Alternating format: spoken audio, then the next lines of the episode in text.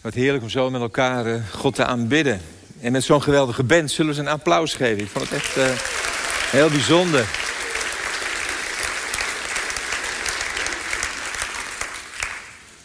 Goedenavond allemaal, ook namens mij. Mijn naam is Jan Pool en ik heb geen idee van of u mij kent. Er zijn misschien wellicht veel mensen die mij helemaal niet kennen. Dus ik vertel even heel kort telegramstijl wie ik ben. Dat je een beetje weet wie die grijze man voor je, wie dat is. Geboren getogen in Den Helder, in een liefdevol gezin. Een aantal trauma's in mijn leven meegemaakt. Niet christelijk gezin trouwens. Mijn ouders hebben nooit in God geloofd. Door die trauma's ben ik in mijn puberteit pijnstilling gaan zoeken in drank en heel veel relaties.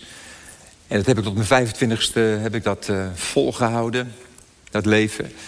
Het drinken werd echt een probleem, diverse keren. Mezelf ook bewusteloos gedronken, heel vaak in mijn eigen overgeefsel wakker geworden. Heel vaak wakker geworden op een plek dat ik dacht, naast wie lig ik nu? Dus dat leven. In die tijd studeerde ik ook nog fysiotherapie. Ik heb mijn diploma ook nog behaald. En ik ben gaan werken in de geboortestad waar ik opgegroeid ben, Den Helder. En daar ontmoette ik op een dag een ongelooflijke mooie verpleegkundige. En ik werd in één keer smoor verliefd op haar. En een jaar voordat ik haar ontmoette, heb ik concrete plannen gehad om mezelf te laten steriliseren. En ik dacht, ik wil niet het risico lopen dat in mijn losse contacten ik een kind op deze verrotte planeet, zo dacht ik erover, neerzet. Echt concrete plannen. Ik ontmoette haar, ik zag haar staan en er ging een gedachte door me heen. Dat wordt de vrouw waarmee ik trouw. Met die vrouw ga ik kinderen krijgen. En ze kwam niet meer uit mijn gedachten. Wekenlang heb ik met haar in mijn gedachten gelopen. Maar ik zag haar niet meer, ik kwam er niet meer tegen. Uiteindelijk heb ik haar opnieuw ontmoet. En toen bleek ze behoorlijk afstand te houden, want ze was een keurig net christelijk vermeerd meisje van 21 jaar. En die dacht, die jongen moet ik ver bij mezelf vandaan houden. Nou, dat is haar niet gelukt. We hebben toch een afspraak kunnen maken met elkaar. En uiteindelijk heeft zij mij bij de eerste ontmoeting al verteld over haar relatie met God. En dat was voor mij mindblowing en echt ook belachelijk. Daar hebben we wekenlang gediscussieerd over het geloof. Uiteindelijk heeft zij gewonnen, dat begrijpt u, anders had ik hier niet gestaan. Maar op 22 augustus 1979 om 11 uur 's avonds heb ik op mijn slaapkamertje ben ik neergeknield en heb ik Jezus aangenomen. En is mijn leven radicaal, maar ook radicaal op zijn kop gaan staan.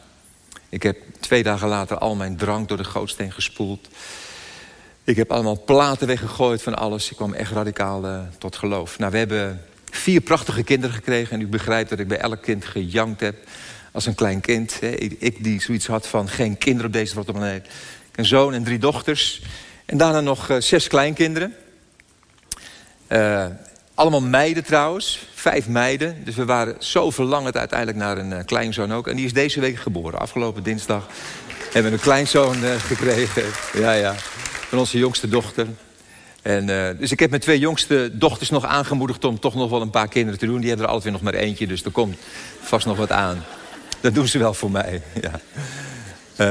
Ik ben een hele poos, bijna 30 jaar voorganger geweest. Dus ik heb nog 10 jaar als fysiotherapeut heb ik gewerkt. En toen voelde ik echt de roeping om voor God te gaan. In geloof hebben we het gedaan. Er is een gemeente rondom ons ontstaan in Den Helder. Vanuit de huiskamer. Er is een gemeente uiteindelijk geworden van zo'n 450 mensen. En wij hebben echt heel veel mensen uit de wereld tot bekering zien komen. Mensen aan drugsverslaving, 2 hoertjes... Tato René, dat was een beroemdheid in Den Helder. Die had een oesie in zijn achterbak liggen. Dat was zat in de criminele wereld. Die is met zijn vrouw radicaal tot geloof gekomen. We hebben geweldige dingen daar meegemaakt. Dus de mooiste tijd, denk ik, die we gehad hebben, Marijke en ik samen. Uiteindelijk werd ik gevraagd om destijds de moedergemeente van een grote gemeenschap over te nemen. Een denominatie van zo'n kleine 50 kerken in Haarlem. En die heb ik 22 jaar geleid en 7 jaar geleden afscheid genomen, dat ik voelde dat God iets anders voor me had. En wat ik nu doe is heel veel spreken. Ik mentor heel veel leiders. Ik denk 5, 6 leiders in de week gemiddeld spreek ik. En dat zijn dan vaak gesprekken van 2, 3 uur, wandelingen vaak. En ik schrijf ook af en toe een boek. Inmiddels in de afgelopen 12 jaar heb ik er 11 geschreven. Dus mijn tempo zit best wel hoog. Ik probeer Willem Ouweneel te evenaren, maar dat is een heilloze opdracht, want Willem heeft volgens mij al meer dan 150 boeken geschreven. Dat is echt giga. Eer ik de Waar ben je? Degene die hier... Ik vond het heel mooi wat je deelde. Waar zit Erik? Is Erik weggelopen? Oh, daar zit je. Mag ik jou een van mijn boeken geven? Een dagboekje, 365. Het raakt hem even wat je deelde. En er is een... Kan je elke dag met mij op schoot, kan je zitten. En ik wil er nog eentje... Dit is mijn laatste, die heb ik in vorig jaar juni geschreven. Een jaar later uitgekomen, dus afgelopen juni uitgekomen. Op Opwekking heb ik hier ook over gesproken. Kom, Heilige Geest. Ik geloof dat de kerk een nieuwe uitstorting van de Heilige Geest nodig heeft... maar dat de Heilige Geest een beetje een onbekende is. Een beetje de assenpoester van de drie-eenheid. En ik geloof dat de kerk weer bekend moet worden... met wie de Heilige Geest is en wat hij allemaal doet. Wie kan ik hier blij mee maken? Wie zegt er, dat boek wil ik wel... u stak uw hand heel snel op. Mag zo meteen bij me komen. En jullie kunnen je boeken afrekenen achteraf. Ik heb... ik ga geen boeken... Ik heb een pinapparaat bij me. Nee, is goed. Altijd die flauwe grapjes van me. Goed, we gaan met elkaar lezen Psalm 9 vers 11. We gaan meer lezen hoor, maar ik begin met Psalm 9 vers 11. Gewoon één vers. En het zegt... Ja, hij is zo mooi. Echt, hij is zo mooi. Wie uw naam kent, die kan op u vertrouwen. U verlaat nooit wie u zoekt, Heer. Nog een keertje. Wie uw naam kent, kan op u vertrouwen. U verlaat nooit wie u zoeken, Heer. Toen Marijke en ik 25 jaar met elkaar getrouwd waren... hadden we geld gekregen van diverse mensen. Een behoorlijk bedrag, waardoor we een al lang, hopende vakantie. Een vakantie die we altijd nog wilden maken naar Israël.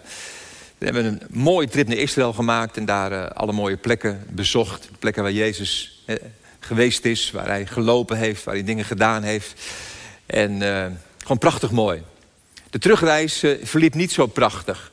Ik ben al niet zo'n held op het gebied van vliegen. Ik vind het nooit leuk. Ik ben altijd een beetje bang. Altijd zweet in mijn handen.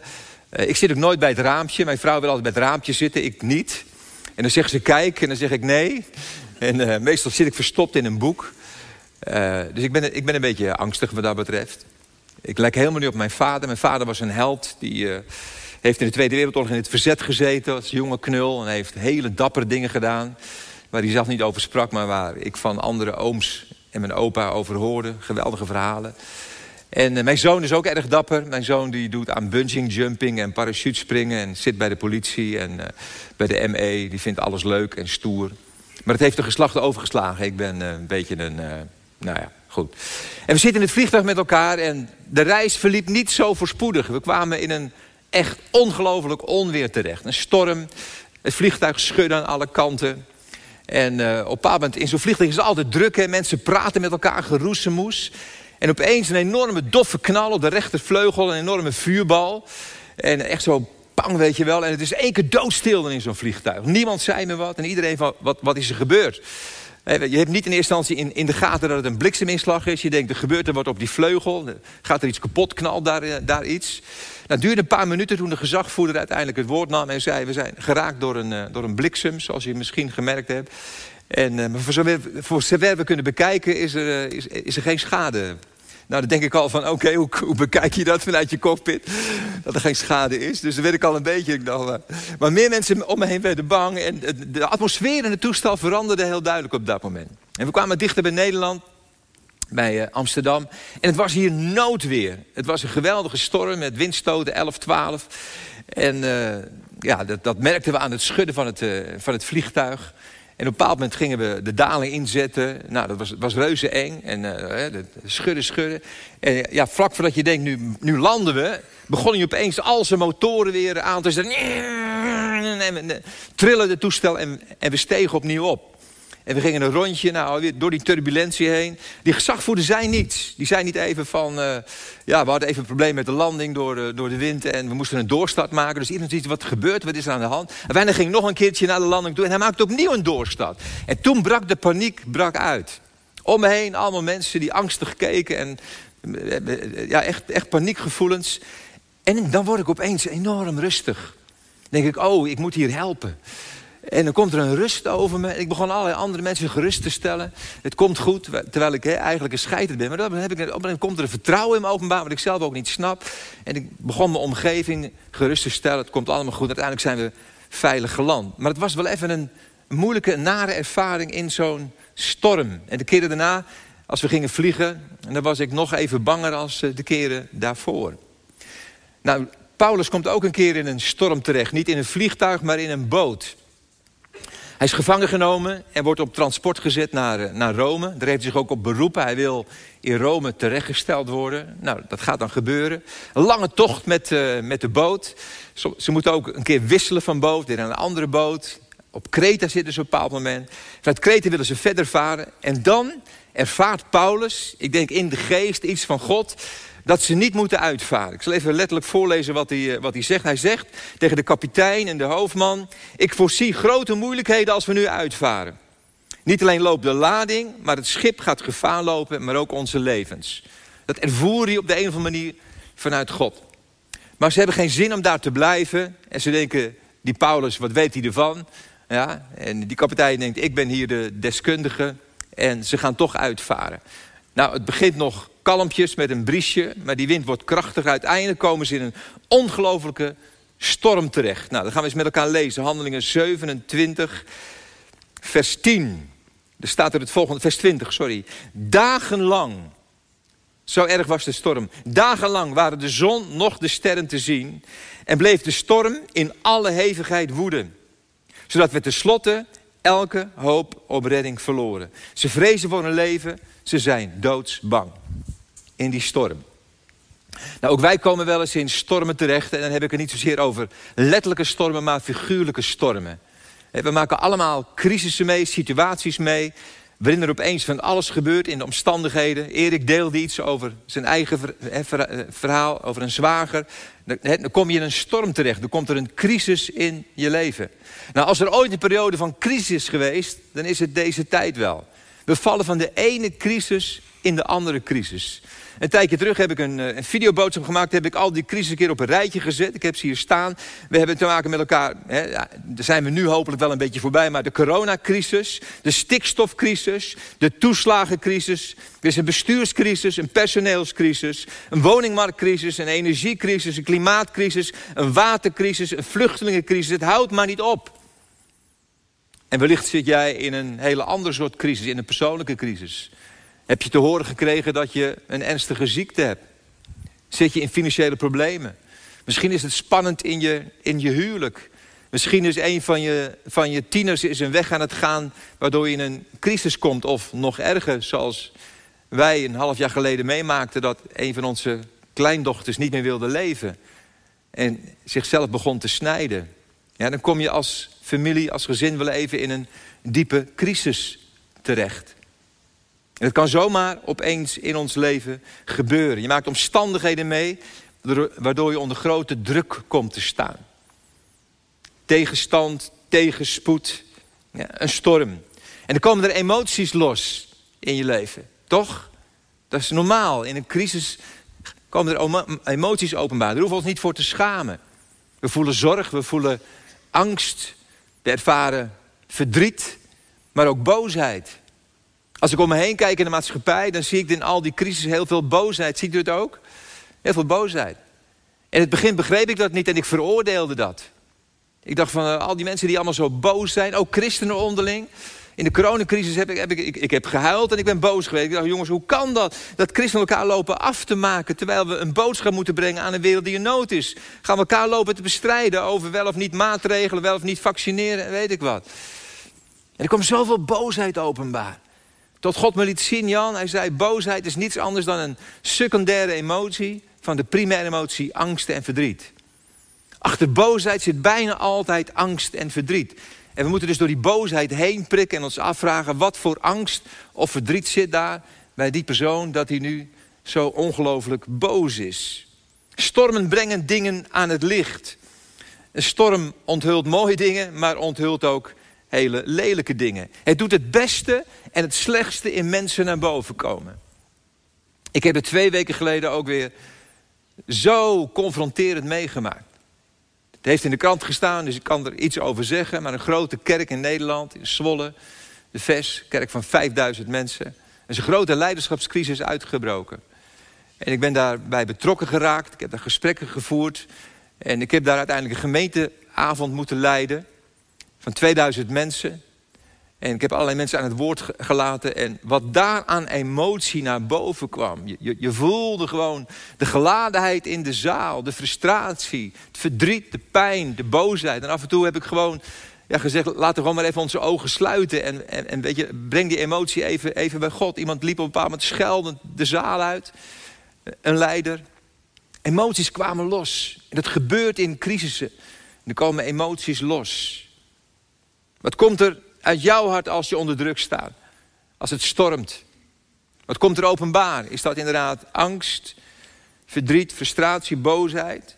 Of komt er uiteindelijk bij jou, uit je hart, zoals bij Paulus dat gaat, gaan we zien met elkaar, een stuk vertrouwen in God? Dat zou wel moeten. Dat zeg ik ook altijd tegen mezelf. Als ik verkeerd reageer, dan denk ik, oh nee Heer, als ik onder druk kom te staan, dan moet u openbaar komen, toch? Als ik een sinaasappel hier pers, wat komt er dan uit? Jullie weten wel hè, wat eruit komt. Niemand zegt wat. Wat komt er uit de sinaasappel als ik een pers? Sinaasappelsap, ja natuurlijk. Ja. Er komt er geen citroensap uit, hè? Nee. Wat komt er uit als ik druiven pers? Wat komt er dan uit? Druivensap, ja, logisch. Wat gebeurt er als je een christen onder druk zet? Wat komt er dan uit als het goed is? Christus. Ja, toch? Want Christus woont in ons, zegt de Bijbel. Dus als het goed is, zouden wij in stormen heel anders moeten reageren als niet-christenen. En dat is niet altijd zo, ook bij mij niet, daar ben ik eerlijk in. Straks ga ik heel eerlijk daarin zijn. Maar dat maakt me wel weer scherp. Dan denk ik, Heer, ik wil graag dat Christus openbaar komt. En dan mag het even gebeuren, die boosheid, verdriet, maar dan wil ik weer stappen. Uiteindelijk een stuk vertrouwen in u. En dat zien we bij Paulus. Man, zo mooi. Vanaf vers 22 ga ik het lezen. Midden in die storm komt er iets in hem openbaar. Hij zegt dan, ik roep jullie op. Tegen al die andere bemanningsleden en de gevangenen die met hem op transport zijn. Ik roep jullie op om moed te houden. Niemand van jullie zal omkomen. Alleen het schip zal verloren gaan. Hoe weet hij dat? Nou, dat zegt hij erbij. De afgelopen nacht werd ik namelijk bezocht door een engel van God, aan wie ik toebehoor en die ik dien. En die engel zei, wees niet bang, Paulus. Want je moet voor de keizer verschijnen. En daarom heeft God jou in zijn goedheid het leven van alle opvarenden geschonken. Hou dus moed, mannen, zegt Paulus vervolgens. Want ik stel vertrouwen in God en verwacht dat het zo zal gaan als mij gezegd is. Nou, dat zinnetje vind ik zo mooi. Dit heb ik zo vaak in mijn leven gelezen. Als ik weer in stormen was, denk ik, Heer, maar zo wil ik zijn, net als Paulus. Dat moet mijn voorbeeld zijn. Ja, want ik stel vertrouwen in God en verwacht dat het zo zal gaan als hij me gezegd heeft. Midden in die storm komt vertrouwen openbaar. Waar haalde je dat vertrouwen vandaan? Want dat wil je dan weten natuurlijk. Paulus, hoe kom je aan dat vertrouwen? Dat antwoord, daar zijn we mee begonnen. Psalm 9 vers 11. Wie uw naam kent, die kan op u vertrouwen. Wie uw naam kent, die kan op u vertrouwen. En de Engelse vertaling zegt, those who know your name, trust in you. Het Hebreeuwse woord voor naam is niet iets zo van, hoe heet je, ik heet Jan, dat is mijn naam. Maar het Hebreeuwse woord voor naam betekent letterlijk de kern van iemands identiteit. Dat staat er letterlijk in het Hebreeuws. De kern van wie iemand is, zijn karakter, zijn wezen.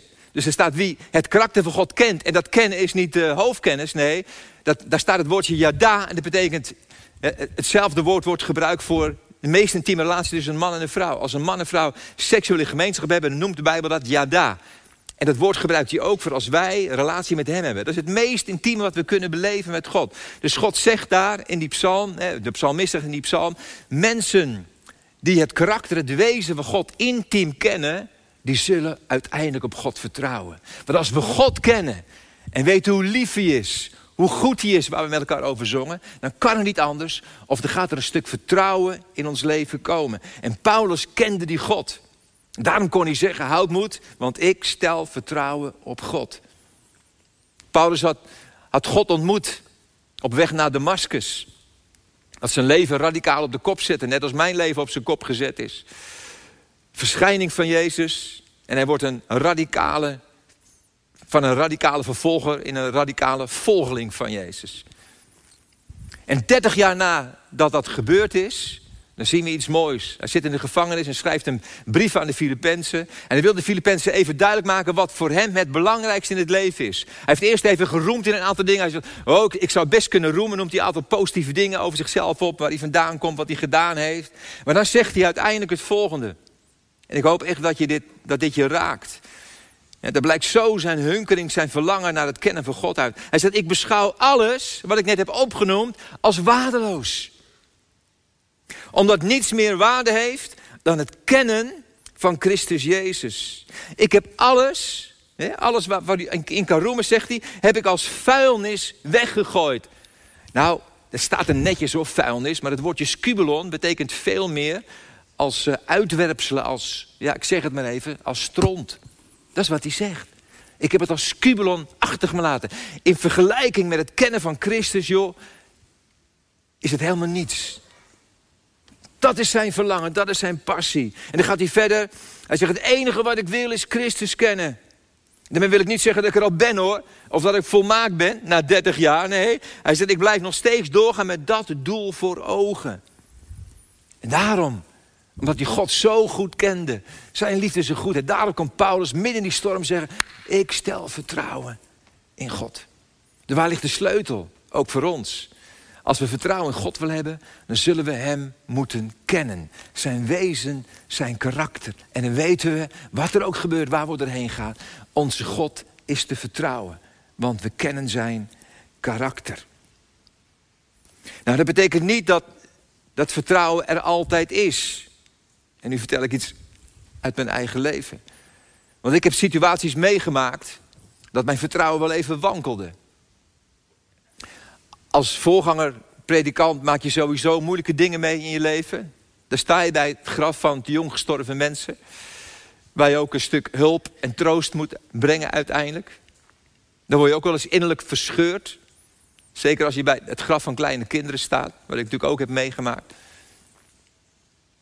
Maar het diepste wat ik meegemaakt heb is de ziekte van mijn vrouw. Dat komt omdat het dan zo dichtbij is. En dat is een jaar of 10 geleden dat mijn vrouw ernstig ziek was. Ze had zowel een zware hernia als een tumor aan haar bijschildklier. Wat haar heel erg ziek maakt. Ik heb haar 6 maanden lang moeten verplegen. Ze lag op een hooglaagbed beneden in de woonkamer. En ik sliep op een matrasje in die woonkamer. Omdat ze me 's nachts vaak nodig had en ik haar moest verleggen. Ze was zo zwak dat ze zichzelf niet eens kon wassen vaak. En dat ik haar moest wassen, eten moest geven soms. Enorme pijn moest ze doorstaan. Was sterk vermagerd in die tijd. En ik was evengoed, zeg maar, ja, dingen aan het doen. Dan zorgden mijn kinderen voor Marijke. En zo was ik een keer op een partijtje voetbal. Op een conferentie van Vrij Zijn. Met het muziekteam, het aanbiddingsteam. Dat waren ook goede voetballers. En ik denk, ik ga lekker meedoen. Want ik kon vroeger heel goed voetballen. En hoe ouder ik word, hoe beter ik vroeger was als voetballer. Ik ben trouwens Ajax-supporter. Is dat een voordeel hier of niet? Nee? Oh.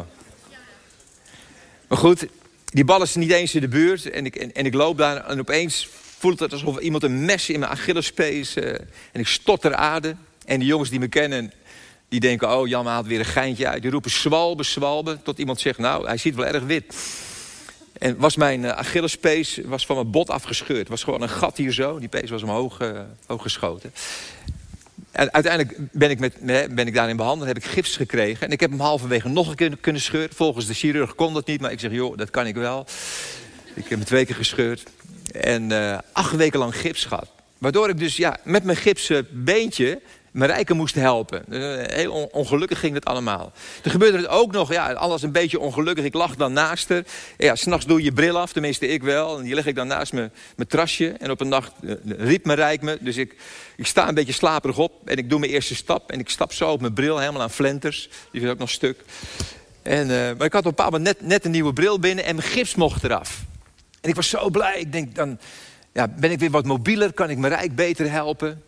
Dus ik kom thuis en ik zeg tegen Marijke, lieverd, ik ga eerst even lekker douchen. Ik heb zo lang niet echt gewoon heerlijk kunnen douchen. Ik moest altijd dat gipsen benen, zo'n beetje heel raar. Ga ik lekker onder de douche staan. Dus ik ga lekker douchen zo. En een beetje achterover nog een keer. En opeens knalt het in mijn rug, jongen. Echt. En ik wist gelijk wat er aan de hand was. Die heb ik regelmatig gehad, als fysiotherapeut ook. Ik heb een bulging disc en dan kom ik op slot te staan en dan heb ik zoveel pijn. En nou, ik heb me uit het bad gewurmd. Ik heb me wat af weten te drogen, wat kleren om me heen. En ik strompel de trap af naar beneden. Ik doe de woonkamerdeur open, naar de woonkamer toe. En ik zie daar Marijke liggen. En ik kijk naar mezelf, krom van de pijn. En toen knapte er iets in me. Niet mijn Achillespees, maar iets van binnen. Knapte er iets. Ik kon het niet meer hanteren op dat moment. Ik pakte mijn bril, die ik net 2-3 dagen had. Een nieuwe bril. Ik smeet hem door de kamer heen. Ik pakte de deur beet en ondanks de pijn in mijn rug... smeet ik die met zoveel kracht dicht. Het raampje erboven trillen. Marijke schrok op. En ik zeg maar gewoon zoals ze gegaan is. Ik vloekte. Ik vloekte. Ik was op. Ik was kapot. Ik voelde me alleen. Ik voelde me verlaten. In de steek gelaten. Ik vloekte. En ik viel neer op de bank. En ik heb zitten huilen. Zitten huilen. Ik kon niet meer. En God was zo lief. Hij maakte me geen enkel verwijt over het vloeken. Hij maakte me duidelijk, Jan, ik begrijp het. Het is goed, jongen. Het is goed, je bent mijn kind. Ik begrijp je boosheid. Ik begrijp je frustratie. Het is goed. Ik vertel zo meteen hoe het afliep. Het is goed om je emoties te tonen. Is niet verkeerd. In de Bijbel zien we niet anders.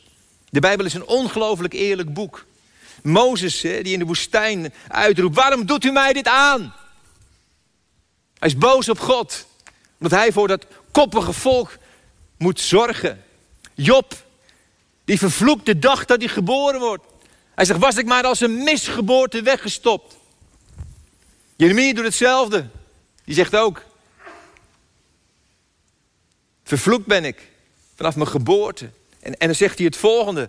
Ja, Jeremia, hoofdstuk 15, vers 18. Waarom blijft mijn lijden zo lang duren?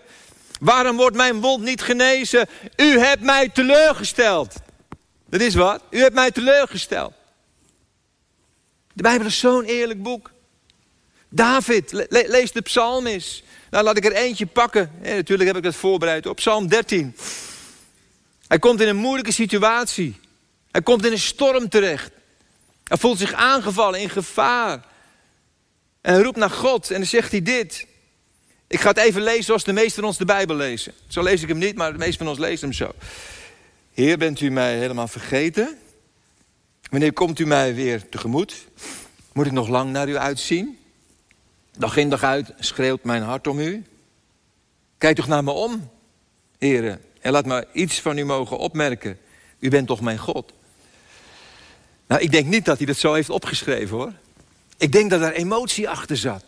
Dus als ik de Bijbel lees, probeer ik me altijd te verplaatsen in degene die dat meemaakt en die dat opschrijft. Dan denk ik, hij heeft daar dit opgeschreven. Heere, bent u mij helemaal vergeten?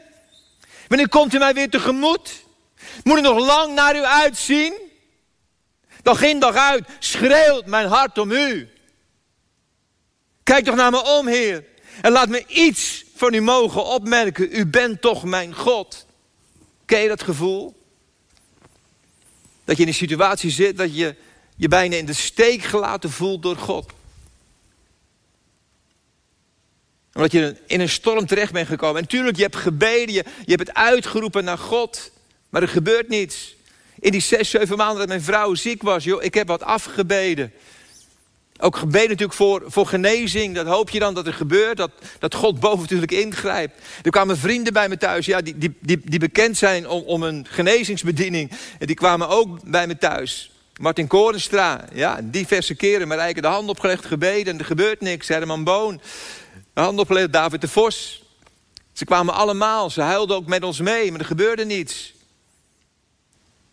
Heer, waarom doet u niets? God deed niets. Maar die psalm die stopt niet bij vers 5. Nee, er komt in vers 6 een geweldige ommekeer. Daar komt hij. Maar, zegt David dan, dat is een besluit wat hij neemt. Ik stel al mijn vertrouwen op uw goedheid en liefde. En wat hebben we daar mooi met elkaar over gezongen. Maar, ik stel al mijn vertrouwen op uw goedheid en liefde. In mijn hart is vreugde. En waar komt die vandaan? Omdat ik zeker weet dat u uiteindelijk voor bevrijding zorgt, is het boekvertaling. Ik wil een loflied voor de Heer zingen, want hij helpt me altijd. David had zekerheid dat God uiteindelijk met een oplossing zou komen. Waarom? Omdat hij God kende. Hij kende God. Hij wist, ik kan mijn God volkomen vertrouwen. Hoe liep mijn verhaal af? Ik lag te huilen op de bank, zei ik al. Op een bepaald moment heb ik mezelf weer wat opgeraapt. En ik denk, ik ga even in mijn mailbox kijken. Je probeert je gedachten wat te verzetten. En toen was er een mailtje van Lisa, een Zuid-Afrikaanse jonge vrouw, gemeentelid bij ons. Heel kort mailtje. Lieve Jan en Marijke, ik was vanochtend aan het bidden en toen moest ik aan jullie denken. En toen heb ik een tijd voor jullie gebeden. En ik moest denken aan een filmpje van Corrie ten Boom. En dat heb ik bijgevoegd als bijvoegsel, zeg maar. En ik hoop dat het jullie tot zegen mag zijn. En ik kijk naar het filmpje van Corrie ten Boom. En ik heb zo gehuild, zo mooi. Het was een heel kort filmpje van de oude Corrie ten Boom. En die vertelt daarin een verhaal over... uiteindelijk zegt ze dan... Al is de put waarin je valt nog zo diep... op de bodem van elke put is uiteindelijk de hand van God... die je weer optilt uit de situatie. En dat is ook met Marijke en mij uiteindelijk weer gebeurd. Ja? God liet opnieuw zien aan ons dat hij trouw was. Uiteindelijk hebben we deze storm ook in ons leven doorstaan. Dus het is ongelooflijk belangrijk om God te kennen. Ik pak David even terug. Toen ik aan het voorbereiden was, dacht ik van, dat is wel heel mooi. Ja, David, die maakt heel veel mee. En je ziet steeds in de psalmen terug, tientallen keren... en dan zie je staan dat David het aangezicht van God zoekt. Ik zal ze een aantal voorbeelden geven. Psalm 17, vers 9. Ik zoek uw aangezicht, Heer. Psalm 31, vers 17. Doe uw aangezicht over uw dienaar lichten. Psalm 2, vers 3. Mijn ziel dorst naar God. Wanneer zal ik binnengaan om voor Gods aangezicht te verschijnen? Waarom wilde David steeds opnieuw het aangezicht van God zien? Hij wilde God in de ogen kijken, dat geloof ik. Onze ogen zijn de spiegels van onze ziel. Dat geldt voor God ook. David wilde God in de ogen kijken. In elke situatie. Hij dacht, als ik God maar in de ogen kijk en zijn liefde zie... dan wordt het vanzelf weer goed. Dan weet ik, het komt goed. Want hij is liefde. En hij is goed. Dat zie je steeds weer terug in het leven van David. Ik zei, ik heb 4 kinderen. 3 dochters en een zoon. Mijn oudste dochter Naomi was 5 jaar. Dat van spelen was in de keuken. De band mag ondertussen naar voren komen. Misschien dat de keyboardspeler wat kan spelen. En ze glijdt uit. En ze valt met haar zijkant van haar hoofd... op de zijkant van een gevelkachel. En het bloed gutste eruit. Een grote wond hier aan de zijkant. Gelukkig... op een plek waar haar haren over zitten. Want ze is inmiddels in de 40. Als ze haar opzij doet, dan zie je nog steeds een heel groot litteken. Een herinnering aan dat moment. En wij natuurlijk ogenblikkelijk het bloed proberen te stelpen. En in de auto gestapt. En uiteindelijk naar de eerste hulp toe. En toen kwam ik daar aan bij een arts die ik kende. Omdat we altijd in het ziekenhuis hadden gewerkt, kende ik daar ook de meeste artsen. En ik had Naomi bij me. En wat me opviel... is dat ze niet huilde. Moet je je voorstellen, het bloed eruit, de schrikreactie, maar ze huilde niet. En wat mooi was, ze keek maar in mijn ogen. De hele weg dat ik het bij me had, in de auto, naar het ziekenhuis. En toen kwamen we daarin, op die eerste hulp... met zo'n man in een witte jas. En deze arts zei tegen mij, Jan, hij zegt... ik kan dat verdoven, en dan moet ik 2 injecties geven... en dat doet ook zeer. Ik kan er ook voor kiezen om zonder verdoving te hechten. Doet even pijn, maar dan zijn we het snelst klaar. Ik zeg, joh, je moet doen wat jij goed acht. Nou, hij zegt, dan ga ik hechten zonder verdoving. Dus ik liet toe dat een vreemde man mijn dochter pijn deed. Maar mijn dochter Naomi deed maar 1 ding. Kijken naar mijn ogen. Echt continu. Ze bleef maar kijken naar mijn ogen. Alsof ze intuïtief voelde, mijn vader houdt van mij... en wat er nu gebeurt, is goed zolang hij dat toestaat. En zo bleef ze kijken. En zonder te huilen heeft ze alles doorstaan. En toen het klaar was en ik in mijn arm nam, zei ik tegen haar... lieverd, je mag wel huilen. En toen pas begon ze te huilen. Kwamen de emoties uiteindelijk uit. Maar ik vond het zo'n mooi beeld. Dat zij wist, moet papa in de ogen blijven kijken. Want ik weet dat papa goed is, dat papa liefde is... Dat papa nooit iets zal toestaan, dat iets met mij gebeurt wat niet goed voor me is. En dat moeten wij ook doen met elkaar. We moeten steeds weer het aangezicht van God zoeken. Weet je, vertrouwen betekent niet dat we alles begrijpen wat God doet. Heel veel begrijp ik niet. En het lijkt wel, hoe ouder ik word, hoe minder ik begrijp van God. Maar mijn vertrouwen groeit wel. Ik begrijp minder, maar ik vertrouw meer. En we moeten ook afleren om alles te begrijpen. We kunnen het niet als een ABC'tje even allemaal doen en uitleggen. Genezing is niet een of ander. Als je dit doet, dan krijg je wel genezing. Vertrouw op God. We hebben met elkaar gezongen. Geen pen kan ooit beschrijven hoe liefdevol u bent. Heel uw wezen is doordrenkt met goedheid ongekend. Wow. U bent in en in liefde. Tot het einde toe zal uw trouw mij omringen. En we zongen, Heer, u bent goed en uw liefde en trouw zijn voor eeuwig. En nog een keer een ander lied. All my life you have been faithful. And all my life you have been so good. Wat moeten we doen opnieuw? Als we in de storm zitten. We moeten opzien naar Jezus. En proberen hem in de ogen te kijken. Zullen we gaan staan met elkaar. Hebreeën 2 vers 8. Er staat, alle dingen hebt u onder zijn voeten onderworpen. Want bij het onderwerpen van alle dingen aan hem heeft hij niets uitgezonderd. Maar er staat er dit. Nu echter zien we nog niet dat hem alle dingen onderworpen zijn. Dat mogen we nooit vergeten. We zien een verbroken wereld. We zien een wereld waar ziekte is. We zien een wereld waar haat is. We zien nog niet dat alle dingen onderworpen zijn aan Jezus. Dat gaan we pas zien als hij terugkomt. En uiteindelijk zijn koninkrijk definitief vestigt. We leven nog in die tussentijd. We zien nog niet dat alle dingen hem onderworpen zijn. We maken nog leed mee. We gaan door stormen heen. Maar, zegt het dan, wow, dat vind ik zo mooi. Maar we zien Jezus met eer en heerlijkheid gekroond. En wij mogen ons vasthouden in elke storm van ons leven aan die vier woorden. Maar ik zie Jezus. Het is crisis. Maar ik zie Jezus. Ik ben ernstig ziek. Maar ik zie Jezus. Ik zit in financiële problemen. Maar ik zie Jezus. Ik ben bang. Maar ik zie Jezus. Het stormt. Maar ik zie Jezus. Vader, ik bid zo op dit moment. Dat u deze mensen hier, Heer, ja, opwekt om dat steeds weer opnieuw te doen. Om in elke situatie van hun leven hun blik gericht te houden op u. Heer, ik bid, Heer, dat ze net als Paulus ernaar zullen streven om u nog beter te leren kennen. Want dan alleen zal het vertrouwen ook kunnen groeien en kunnen komen. Heer, ik bid dat er een diep verlangen in alle mensen hier is om in die intieme relatie met u te wandelen. Om uw karakter, uw wezen te leren kennen. Om te ontdekken hoe ongelooflijk liefdevol en goed u bent. En uiteindelijk om u te vertrouwen door elke storm heen. In Jezus' naam. Amen.